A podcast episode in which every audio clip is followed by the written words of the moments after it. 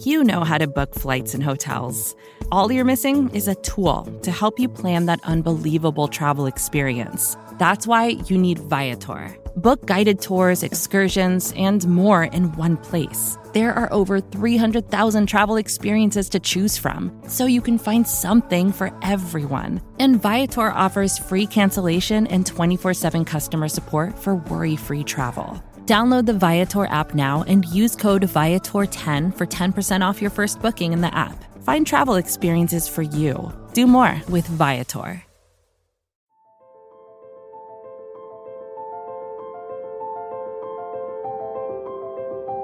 Michael Kist. You caught me not listening again? Benjamin Solak. You never listen! It's the Kist and Solak Show. Presented by SB Nation and Bleeding Green Nation.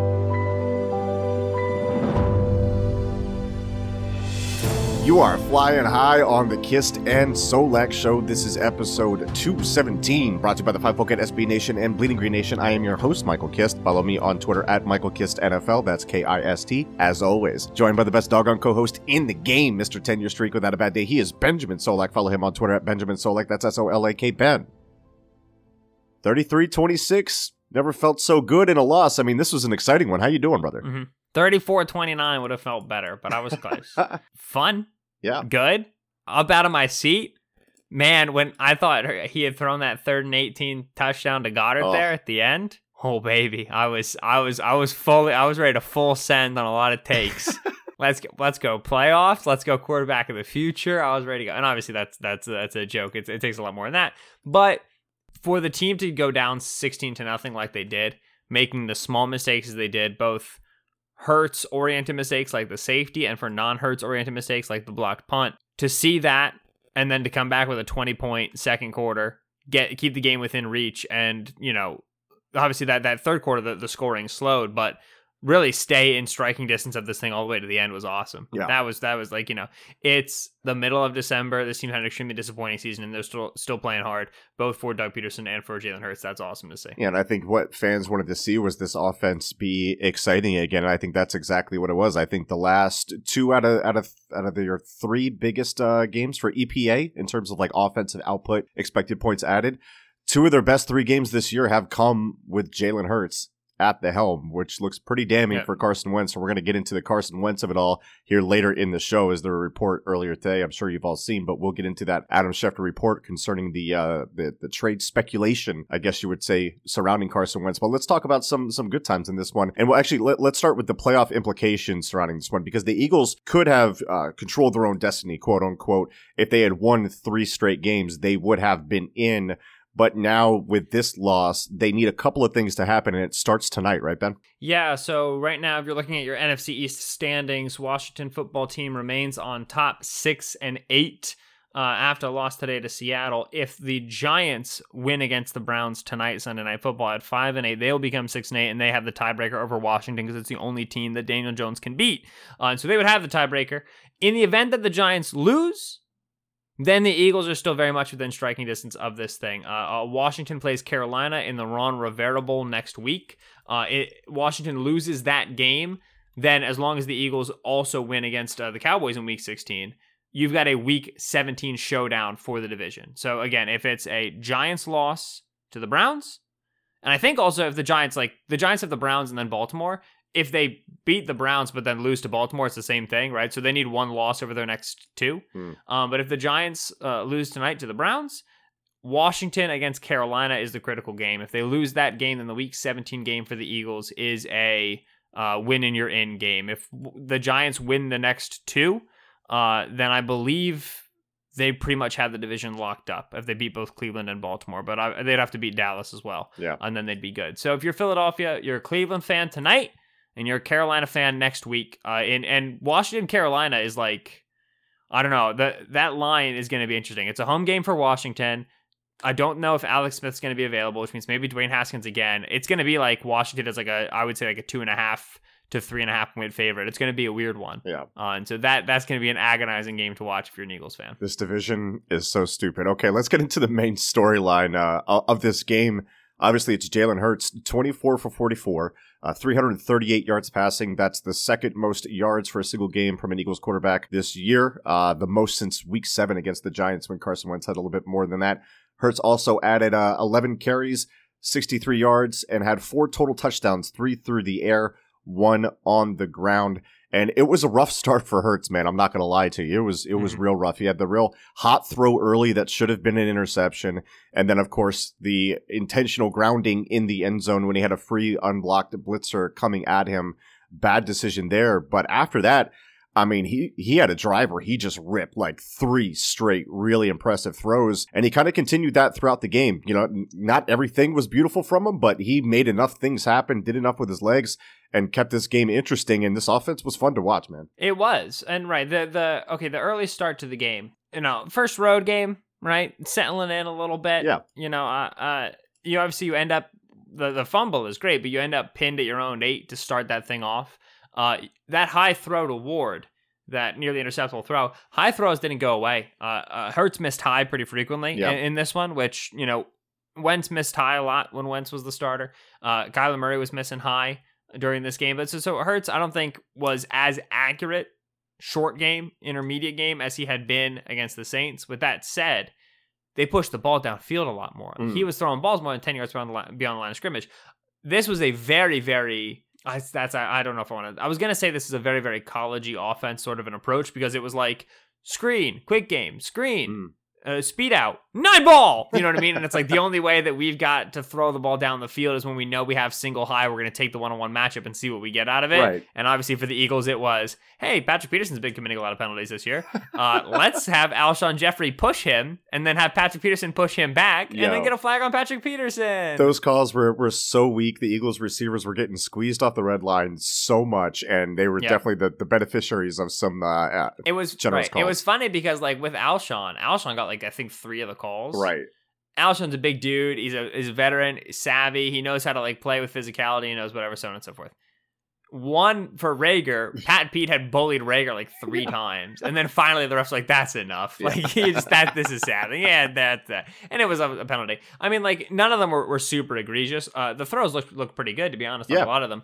I say that that's a very collegey offense. It is a very Big 12 e offense, right? In college, remember the hashes are further apart than they are in in the NFL. And so what you'll find with a lot of quarterbacks in the Big 12, especially quarterbacks who aren't necessarily, you know, considered like top tier processors or even top tier arms, uh, is that they'll work spacing concepts to the field side, right? They'll work three man concept to the field side. They'll throw screens over there, right? They'll throw slants and they'll throw speed outs and whatever.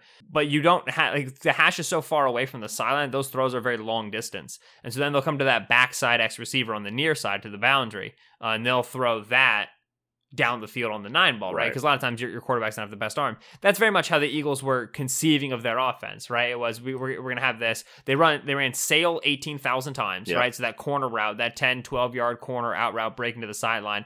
They just, Hurts throws that thing with anticipation with placement very very nicely. That's that he's very very comfortable with that outbreaking throw, which is good. He doesn't have the strongest arm, but he knows how to time it right. and get it out there, and so it works. Um, and then they had that nine ball. They don't let him throw anything still, you know, intermediate middle of the field, right? Like that on that oh that that first throw on the the final drive, you know, you get crosses from Ertz and Goedert and he sails that thing five yards over. Like when you're missing high, short, well then guess who's waiting intermediate safeties, right? You know, like yep. their guys in there for that. Um, so they I, they continue to have kid gloves on the offense. You know, they weren't as rollout heavy, um, but I, I think that that they still don't they don't want to give him empty and give him you know prick a side of the formation right. you know read this right? They, they they still don't really want him to make a ton of pre-snap decisions but i don't like I, at some point a you got to do it to see what you can and b it, he's delivering with his arm. He's throwing the football well. So so there's obviously there's a big chasm to to step over from throwing the football well to knowing where to throw the football too you know what i mean? I think that they still evidently don't want him processing stuff post snap but when he's throwing the ball as well as he is, eventually you're going to have to give him more and more of the passing game and trust him to make accurate throws, even if it's into coverage, uh, which you know he's clearly doing. He like, tight windows, he's not afraid. Mm-hmm. Up against the sideline, up against the end line, he's not afraid. Like he's throwing accurate football right now, and that's a very big deal. I like the way he created with Greg Ward too. Greg Ward and Jalen Hurts finding each other for the uh, short yeah. touchdown. Got on, that QB connection, baby. Yeah, on fourth and three, uh, Hurts anticipated the next move from Ward uh, in the trust paid off there. And then the, the third and goal, uh, or what was it? The third and goal from the five on the late first half touchdown. Hurts put that one in a beautiful spot. Allows Greg Ward, who, who shows some real nice body control there, to tap his feet inbounds. You you noted on the timeline, and I agree that Hurts was a tad bit late to the throw, but where he put it was in the perfect spot to allow to, uh, Ward to adjust to it and get his feet in. So there were definitely some high points there. L- looking at the uh, some of the wide receivers, because we're going to talk about this quarterback thing as we kind of go through. We got to talk about the Wentz thing, but uh, Quez Watkins right? 32 yard touchdown on Hey, third and Glaz. 20. Uh, uh, I mean, of course, the Eagles found themselves in third and 20 after three really nice throws that I mentioned before from Hurts on that drive. But great job by, by Quez there, seeing where the pursuit was coming from and what was going on with the Goedert block. He spins out of there, takes it to the house. One of the better after the catch efforts from an Eagles receiver like all year. Uh, I did enjoy the one part because we mentioned this last week on the podcast, and this is a continuation of our discussion about the nine balls and how the receivers aren't really great at running them. How about Jalen Reagor and Doug Pederson having a moment that confirmed what we saw about Reagor last week? Man. In Reagor's Pederson, and then also there was a there was a I think it was Justin Peelle, the tight ends coach, Yeah, was yelling who, at like, him.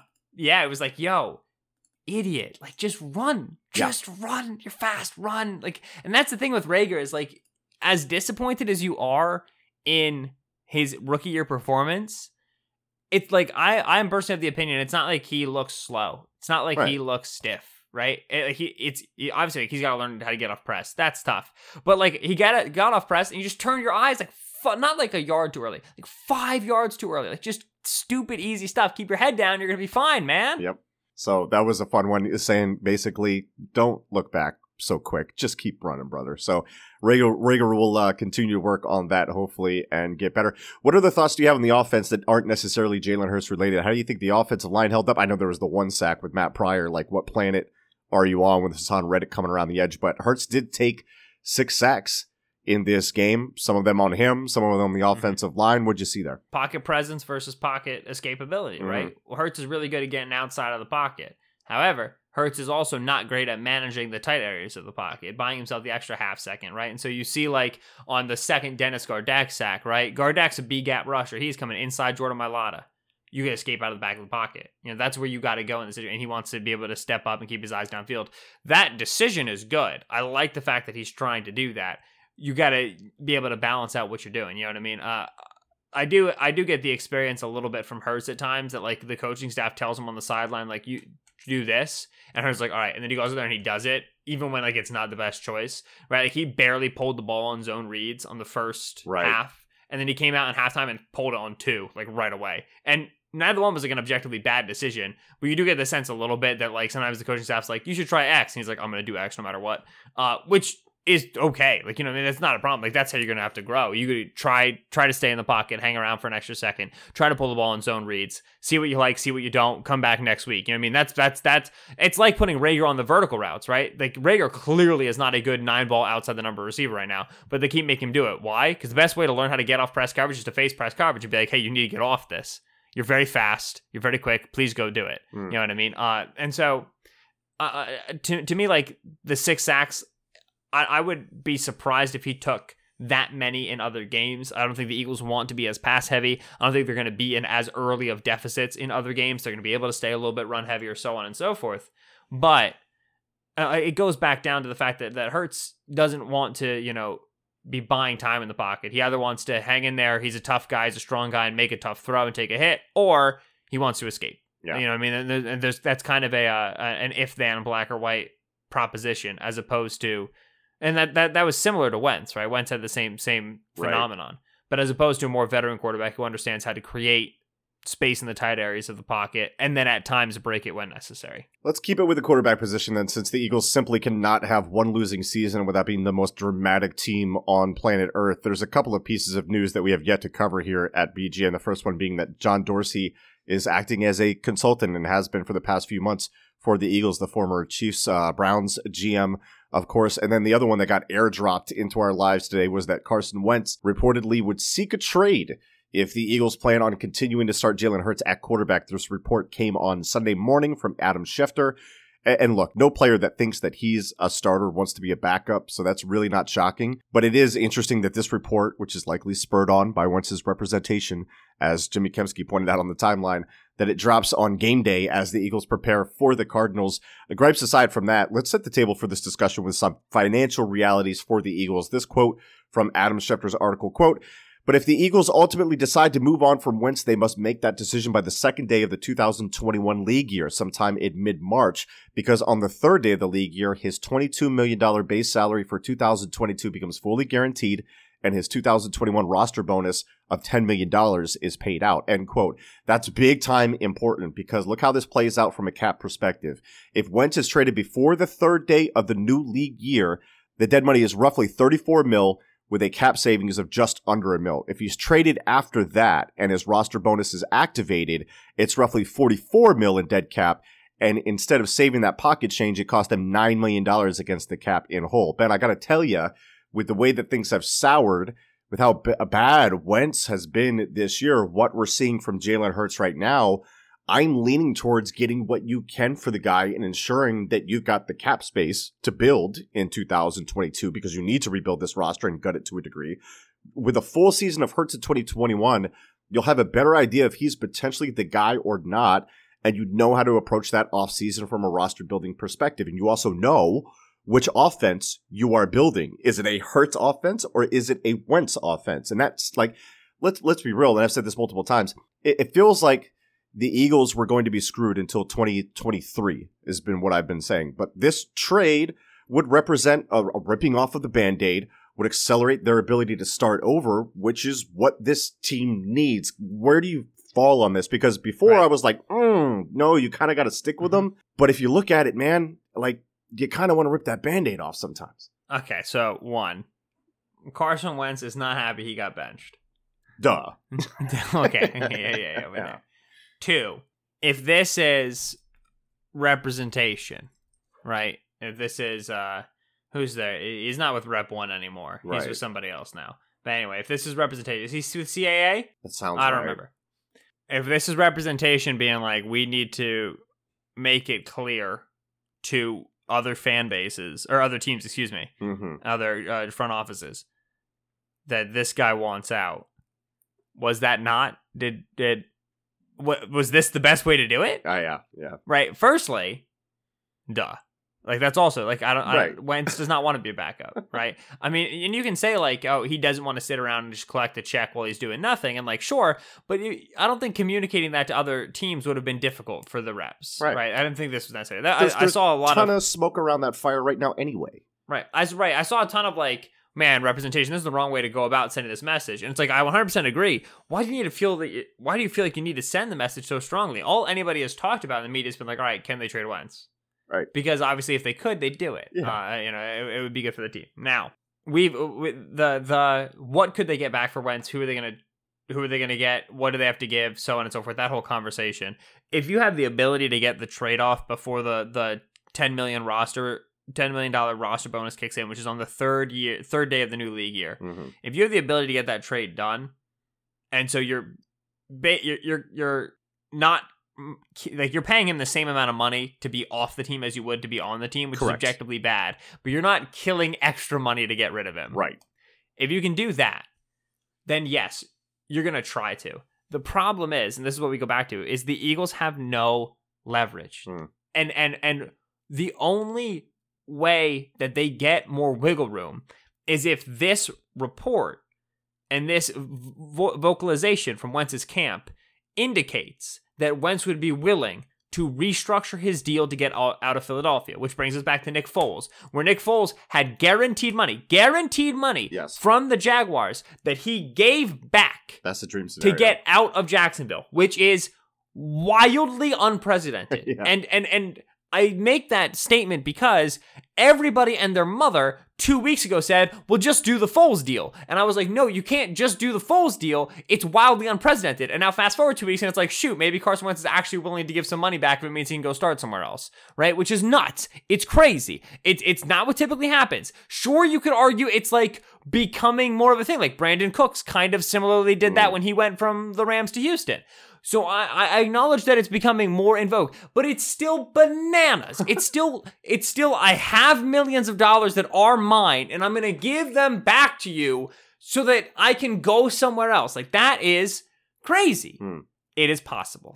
and, and, and I suppose you could construe this, which we're assuming came from Wentz's camp to Schefter, Rappaport, Schefter, Schefter. Schefter, Schefter as their camp making a very vocal point to say that Wentz wants to be a starter so bad that everybody he is open for business to talk about his deal with the Eagles and with you. And so like everybody likes to say like, "Oh, if Wentz gets traded to a new team, he's basically only on a 2-year, 50 million dollar deal, 47 or whatever it is." Right. Yeah, that still sucks. That's still over 20 million per year for a team to bring in the guy who just played in 2020, who was not good at all, Mm. and bring him in uh, to to your teams unless it's a complete roster salary dump. That's a that's a bad deal. Wentz on 24 million is probably a bad deal. Now, team like the Jets or the Colts might take that on because they have a gonna ton of space. I was just gonna say, Right? and, the, and the Jets just screwed their number one uh, draft pick status today. Right, exactly. so if you're the if you're the Jets or the Colts, if you're the Colts and you want to bring on uh, you know Philip Rivers back for another 25 million, and then Jacoby Brissett, who you paid Jacoby Brissett 20 million dollars, you're to throw hail marys and QB sneak for you, which is the dumbest thing I've ever. You want that that guy for Philip Rivers? Guess what? Carson Wentz is 6'5", 225. He's Yeah, got buddy. 65 yards on that arm, baby. Let's go. upgrade. You pay him 25 million to take that job, no problem. Hanging out with Frank Reich, doing his good Christian man thing, as Daryl Johnson told us, is the most important thing for Carson Wentz in the locker room. So, so like that, like that, that. This is where the onion is ridiculous, right? The amount of layers to this thing are bananas. Yeah. This is a message to the league that Wentz trade market will be active this offseason. Mhm. Did it need to be this loud? Did it need to be this rude, little little pissy, if I may say so? Probably not. But you know that that's that's probably a calculated move. Are you open to it with what you've seen from Jalen Hurts? Are you are you open to it? Let's say like the rest of the season just kind of plays out like this with Hurts, with the same strengths and weaknesses that we've seen. Where are you at mentally with this? Because I feel like I really feel like they gotta pull the band-aid off, as I said. Because otherwise you're screwed in 2022. And I want that 81 mil or whatever it is projected after the fact, after the trade for 2022. Mhm. Like I think Wentz is fixable, but to what degree is he fixable? And what is that worth? Because I think Wentz is fixable to get back to 2018 Wentz, 2019 Wentz, 2017 Wentz they walking through that door, and that's what they're paying for him. That's that that's what they're paying right now. It's tough. I'm not trying to be It- hot takey either, but like like Right. legitimately. Any, okay, so here's where we start. Anytime the phone rings, you got to pick it up. Correct. because it's a Yes. dumb league. Kevin Clark of the Ringer has has said multiple times that like people to whom he speaks in the league are still like extremely high on Wentz. Now Right. is that blowing smoke because it's consequenceless? Maybe. You know, is that just like trying to create that narrative so somebody else overpays? Perhaps. But all it takes is one extremely overconfident Frank Reich and acquiescing Chris Ballard for you to maybe get some significant picks back Right. for Wentz. And if that's the case, trigger. Yeah. It's no question. It that that is less about Hurts than it is about the reality of of Wentz, your coaching staff, and where you've been. Fair. Right? I, I've I've said this previously. I think just on basis of like freshness and new opportunities and new visions and new ideas, I am more confident in, in another coaching staff, assuming it's like good. Like they're not bringing back Jeff Fisher. I am more confident in another coaching staff than I am in Doug Pederson's coaching staff to resuscitate Wentz, just because of the nature of the relationship and the dynamics that already exists. You know what I mean? Because I think to fix Wentz, you need Wentz to listen to you. And I think over the last few years, we've discovered that Wentz does not listen to Pederson, Press Taylor, and that coaching staff, Hmm. right? So if you're keeping Doug, and you, uh, uh, to me, that doesn't mean Wentz has a good chance of, of getting better here. And I would, I would in, be interested in any offer. I think the Eagles and Wentz think that they're going to get, we'll send you a two. And I don't think they're going to get it. Hmm. Could the Jets do it? Yes. Could the Colts do it? Yes. Could the Bears do it? Yes. Should they? Broncos. Should they? Will they? Like, it's a long walk from this could make sense to us to we're willing to make this risk and not play the quarterback free agent market and not draft a quarterback early, so on and so forth. There are ripples to making a move like this if you're the franchise acquiring this player. And so, it, it, is it possible? It only takes one, and the league's very stupid. Yes, but I I, I think that they're going to expect a better market than they're going to get, and and like the, that I think as people project this market, you see people all over the place.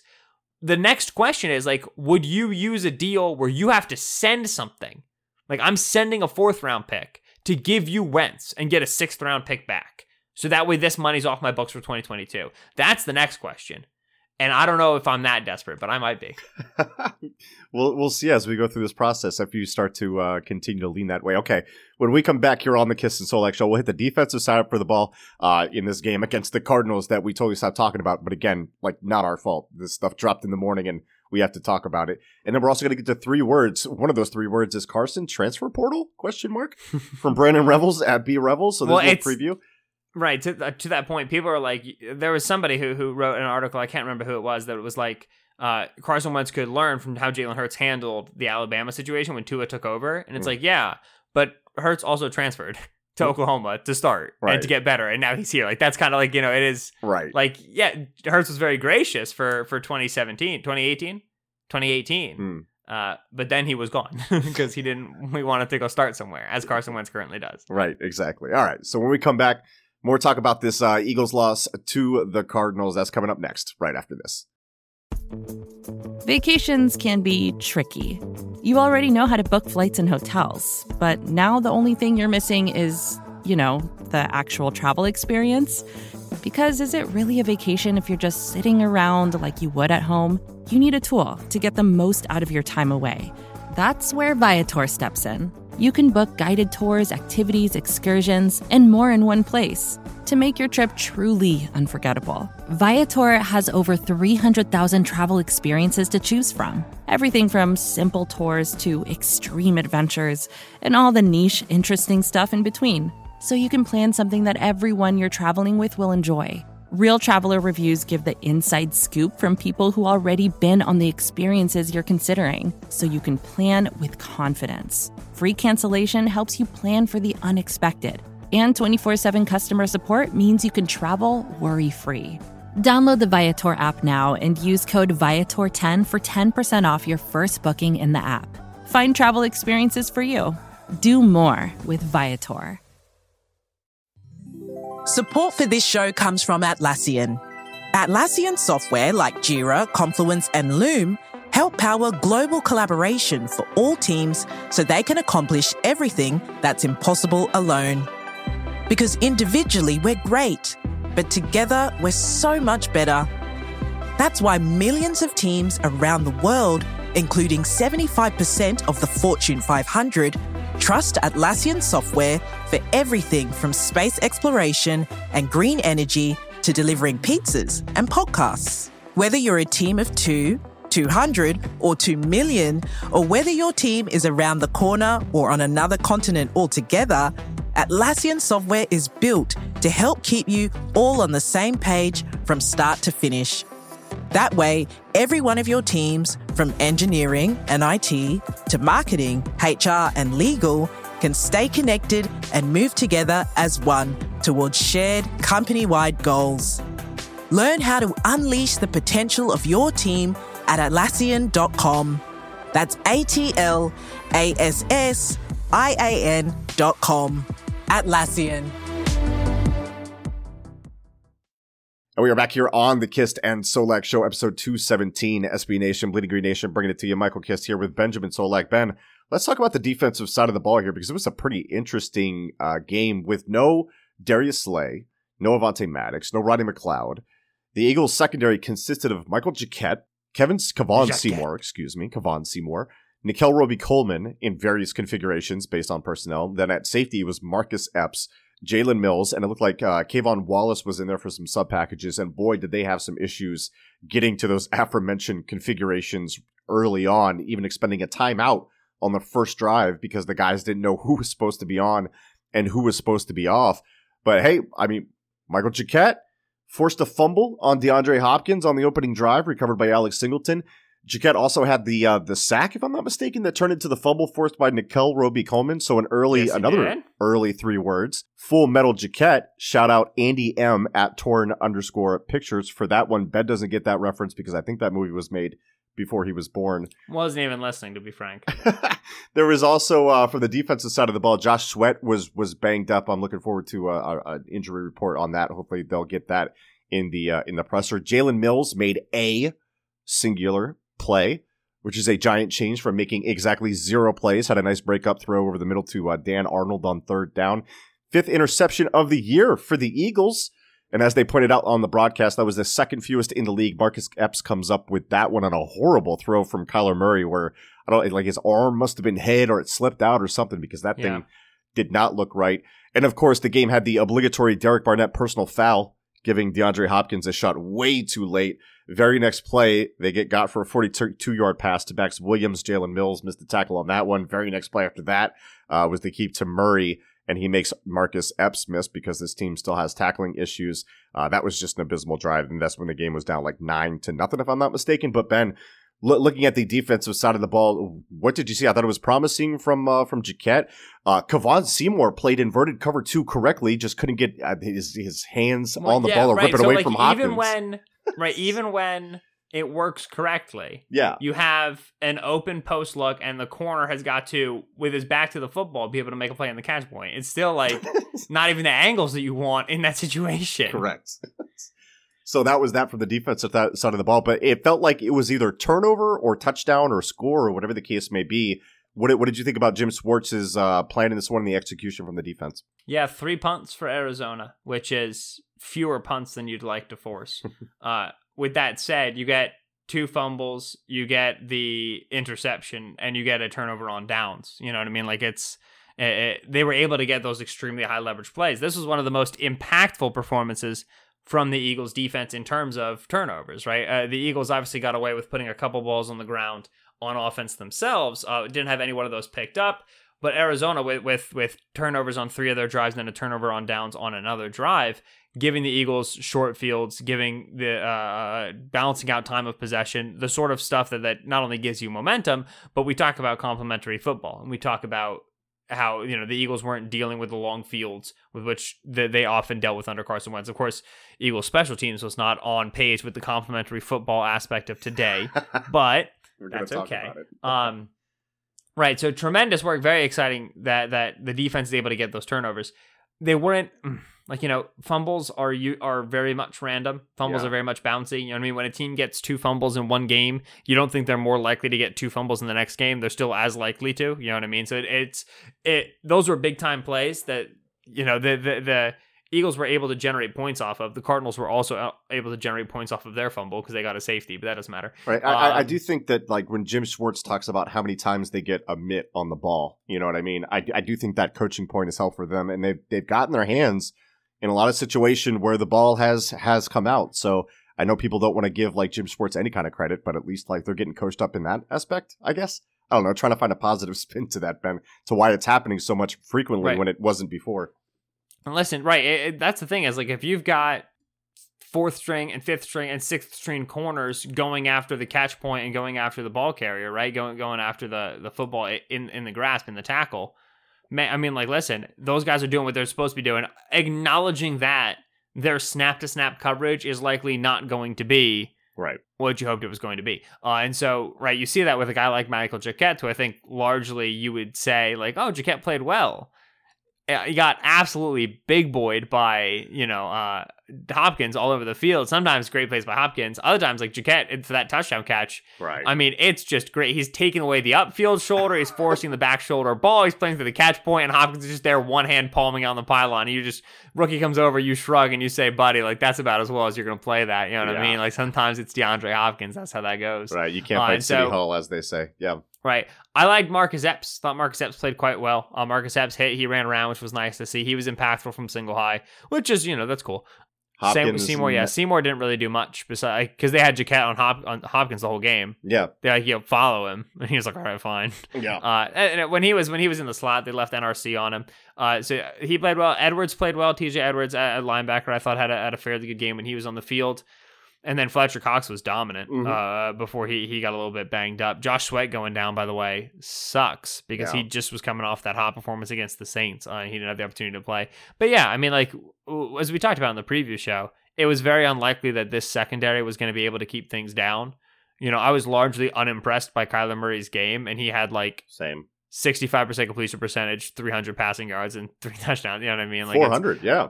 400 yeah Wow. like that, that obviously that that's tremendous for them so uh you know it's I didn't expect much better than 33 points. The turnovers were were beneficial. Those were very helpful to your young quarterbacks. They continue to play with juice under Hurts, which, you know, forever you take that is however you take that. It's nice to see. Um, but yeah, it, I mean, they, they got to get healthier, even for the upcoming game against the Cowboys. You know, with those receivers, you don't want to be playing another shootout. I would agree with that. Okay, let's go to uh, three words, and we can kind of talk about the rest of the talking points from this game as we kind of go through that. BGN contributor uh, Seamus at Seamus underscore Clancy says Hurts has it. So I'm assuming you can uh, expect a very excited from the bleachers podcast this week talking about Jalen Hurts from Seamus. So stay tuned for that. Uh, talking about the previous subject that we were talking about, uh, Nicholas Grievous, Grievous at Nick Grievous says kissed, comma Wentz goodbye. Very clever. Uh, fire Dave Fipp. Actually, let's talk about this from David Tomei at D underscore Tomei. Let's talk about some special teams because it was uh, a weird one. Uh, blocked punt sets up an easy touchdown for the Cardinals. Uh, Fipp's unit has been just like bad this year, man. Like the returners Yeah. are terrible. They got to put Jordan Mailata back there. He can get to the 20. It can happen. At the very least, Jake Elliott, the punter, by the way, not a bad. What was it? The 35 yarder that he had wasn't wasn't terrible. Zach Ertz, the holder, Right. on the extra point, and shockingly, it was Lovato, the long snapper, that was the issue, not Ertz. That kept it a tie game.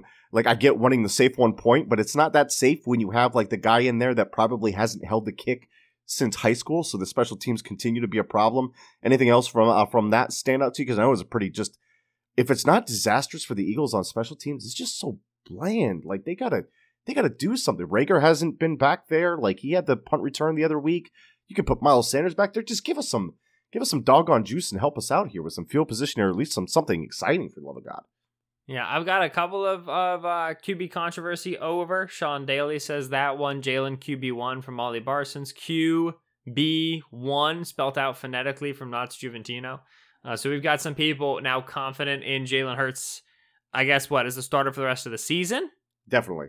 Yeah, I'm gonna I'm gonna put your uh, nose to the grindstone here, Mike, as it were. Uh, confidence level in Jalen Hurts one, no chance. Ten, you know, uh, next, let's say ten is next ten years. Jalen Hurts, starting caliber quarterback in the NFL. Ooh. Where's your confidence level at right Starting- after two games? Starting caliber quarterback, and I'm assuming the higher the numbers go means what kind of Well, yeah, I said quality. one is no yeah, chance, yeah, and yeah. ten is like, yeah, he's got it for the next ten years. Man, next ten years? Okay, call ten like you know, I, I have no doubt. Ah, I'm gonna go with like four, dude. Like I, I Yeah. I'm not I'm not as crazy Yeah. hype as the rest of the fan base is. Like, Listen. but but I still see stuff there, right? Right, exactly. Like Hurts played well. I thought Hurts Yeah. threw the football accurately. I thought he largely made good decisions when throwing the ball. Didn't have the same game in the pocket or running as, as he did against the Saints, but I thought he largely played well. Okay. 24 for 44, 338 yards, three passing touchdowns. His passing touchdown moments remain unbelievably clutch, Yeah. right? So he, he had passing touchdowns today on third and 22, which was the Quez Watkins pass. Uh, then he had the fourth and three throw to Greg Ward. Uh, and I, when was the last one? It was, he had a third passing touchdown, right? Mhm. Oh, yes. It was the one at the end of the first half, uh, third and five from the five. So all of his passing touchdowns have come on third and fourth down so far, which is in large part because the Eagles run him on first and second down, right? So they're not giving him like opportunities. But it's to say, like, that, that clutchness is awesome and a little bit scary. His passing heat maps remain extremely skewed outside of the hashes and outside of the numbers. Currently, the coaching staff that has him in the building does not want him throwing over the middle of the field. That's when we talk about that collegey offense, that to me is very, very scary because it means they don't trust him making layered throws, making reads on zone droppers, right? Mhm. Those are important throws over the Yes. middle of the field. They're dangerous, but they're important throws. When you look at guys like Kyler Murray and Russell Wilson, guys who are a little bit vertically challenged, uh, you see that they don't like to throw to those areas of the field because of those some some of those limitations making those passing attempts. I think Kyler Murray, how he is right now, is a ceiling projection for Jalen Hurts in the NFL. I think that game you just saw from Murray with some inexplicable misses right outside of the numbers and between the numbers Mhm. with some way too early check downs with some with some effective scramble plays down the field. I think that's a largely a a good ceiling projection for Hurts. And I don't I'm not sold right now Murray's a top 10 quarterback in the league, you know what I mean? Like I I I know people get very excited about Murray. To me he's a, he's a little bit questionable. I don't think he is. I think he has the potential to be. Obviously, Right, he- that's yeah. remains to be seen. Yeah. Right, 'cause that's the thing is like Murray right now in year two is to me like what the ceiling of Hurts across his career, that Mm. caliber of play. hmm Uh, whereas obviously Murray still has, uh, I think, room to get better, which is tricky because why can't Hurts also get better Right. at that at which Murray got better, right? And th- there's a conversation there. All of this to say, I think you could walk into Hurts with your starting quarterback in 2021 and feel confident with that, Mhm. confident in that, comfortable with that. I think you could have him that entire season and you could be effective with him. You could put together a playoff offense for him. I'm not sure he's the sort of guy who you you're going to always love, always feel established and confident in as your starting quarterback on any given week for any given season. I think about where the Rams are with Jared Goff. The Rams just lost to the Jets. it's well, yeah. And that offense looks so good sometimes. And then sometimes it just dies. Mhm. And their quarterback does not have the ability to save them, to, to pick them up from that. And and I'm worried about that with Hurts. But at the same time, like Hurts is so sticking clutch that like you know, like it, it's third and eighteen, and I'm like, yeah, he's gonna throw a dot on Dallas Goedert. He might catch this. You know, what I mean, this is gonna be awesome. Like, you know, so it, it's very, it's very difficult. But I agree with four, five is right about where I am. I would categorize myself as pleased, but still unconvinced Mhm. that Jalen Hurts is, is going to be a starting caliber quarterback in the league. Well, that's The crazy, clutch- Ben. You have yeah. a whole two and a half game sample size. How could you not know by now? I mean, and it's, it's and he's so clutch. Yeah, and he's so cool that that I and we, would and we know we know that's not going to change. We know he's his Right. mental toughness, his competitive toughness. We know that's not going to change. It's one of It's the more like it's attractive on a one in, in any one single game. If he's my starter, okay. Yes. But across the course of like four seasons, I don't know. that's where you're like, I just don't know how much you're going to be able to do this, to, Yeah. to to to play this style of offense, to to have some, you know, this these areas of the field just cut off from you, and you don't. But like maybe they just need to let him throw there and let him figure it out. But maybe it's going to lead to interceptions. I don't know. It's very very difficult. Yeah. But so I think that right for one game, Hurts is your quarterback. Cool. Like to finish off this season. Yes. Sick. Yeah. Like I think I'm excited for that. I think he's going to beat Dallas. I think he's going to beat Washington Mhm. for all like for 2021, 2022, and beyond. That's where I start looking at some of the guys at the top of this draft class, and I say to myself, "Man, Why not? those are guys who could be really, I think, franchise changers." As opposed to to Hurts, who I I don't consider to be that caliber of a player. Yeah. So it's it's it's it's tricky. So, um, yeah, I'd still exciting. I mean, I'm still at the point where, as we talked about before, I'm okay with him enough, and I'm excited enough about him that I'm cool with giving him 2021, and then finding out. And then 2022 comes around, you actually have some cap space again, and you know if you have the quarterback or not. Hopefully, so I'm willing to. I'm willing to see. I'm willing to find out. I'm willing to take the ride at this point and see if Hurts is in fact the guy. Right. Look, hopefully he is for all of our sakes. Uh, ben, we got another three words here. I need a I need a judgment ruling on this one. All right. So is this three words? This is uh, my whole life is thunder at take underscore it underscore sleazy. He says in a deeply selfish way. I know it sounds like it's already over three words. it sounds like it, but it, I swear I need a ruling on this. In a deeply selfish way, I wish Kist was bad at his job so that he wouldn't be leaving at season's end. But that would mean that I wouldn't be commenting on this post and that his work on BGN radio wouldn't have been some of the best stuff I've ever heard. So to you, sir, hat is off, uh, end quote. There's two more tweets after this, Ben, but three words or, uh, or not. And by the way, just in case you hadn't heard yet, uh, I, I put it out on the last Kist and Solak show on the preview show. But if you didn't hear that, I did accept a role with SB Nation as the okay. executive producer start bragging now. Calm down. Whatever. for the Team Community Podcast. This is my last season with the Eagles, so this is the last one of the last Kist and Solak reaction shows that you are going to hear. But I wanted to throw a quick note out there if you want to hear more about that. We talked about it on the previous Kist and Solak show. Ben, any three words that uh that you want to hit up there? We need a new uh gag because there are so many parenthetical additions to three Oh, words. Like people like right. say a three word thing and they put something else in parentheses, just a hunting us reading it on. And they've really figured out the uh, the code here. Um, you, PFF you stop underscore- at the big blocks there. You do. Yeah. PFF Gonzo at Parth Vader 80, 84 says Alshon equal Jerry. Jerry Bryce or Jerry from Parks and Rec. Jerry Jones? Jerry, my uncle? What? I My don't. Goodness. Yeah, but thank you, Jerry. Uh, which He- somebody he- said Alshon Revenge Tour. It was Drew Peltzman at DePeltz13. He said, Alshon Revenge Tour, parentheses, Kist, you have been instrumental in my journey and discovering my passion for covering football. Wishing you the best, and I hope to join the BGN family someday, which is wholesome, so I'm going to read it. That's Um, exactly but, three right, words. dude, Alshon, Got away with a ridiculous OPI, by the way, on that Yeah, one where he's wide open.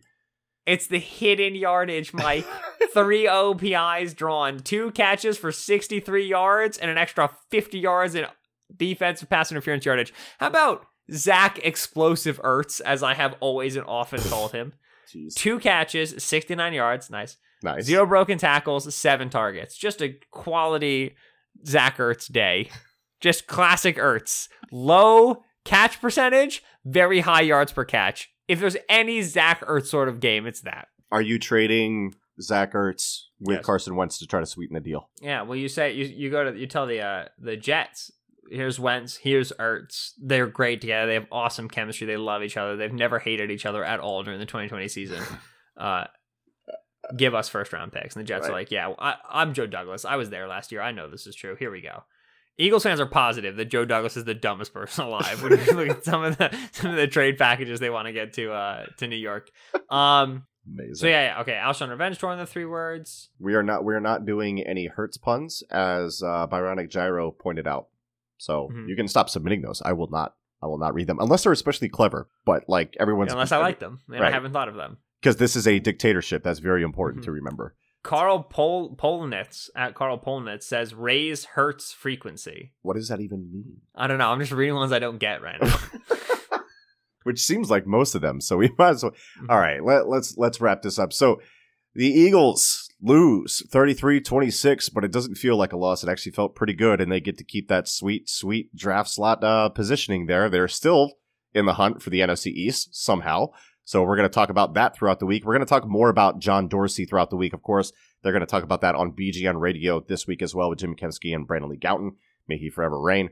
Uh, but Ben, anything else to add, and then say goodbye to the uh, gentle, gentle listeners. Uh, before I do corrections amendments, uh, the Giants have to lose both games. They can't just lose one. Uh, and so the Giants have Cleveland tonight, Baltimore, and Dallas. They need to lose two of those three games in order for the Eagles' playoff hopes to remain alive. So to review, I incorrectly said this in the top of the podcast. Uh, the Eagles need to beat both Dallas and Washington. They need Washington to lose to Carolina next week, and they need the Giants to lose two of their remaining three, including the Browns game, which has yet to be played for Mike and I. But I'm gonna edit our- that part out, and I'm gonna have you. I'm gonna have people coming at you on Twitter, and you're gonna be like, "I said it on the pod," and then you're like, "No evidence yeah, of that." because you're a bad person.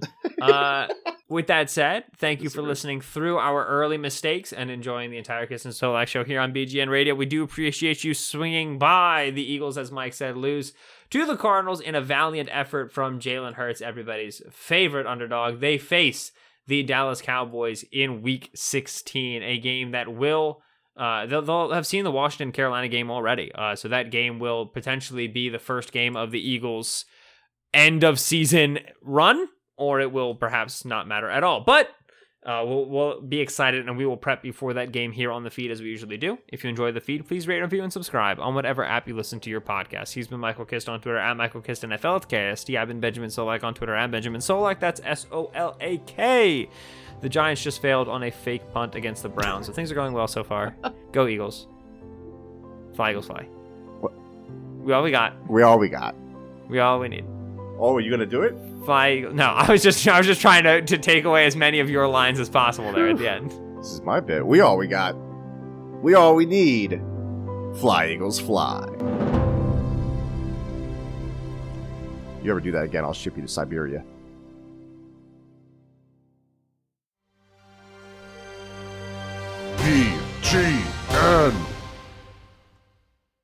Support for this show comes from HubSpot.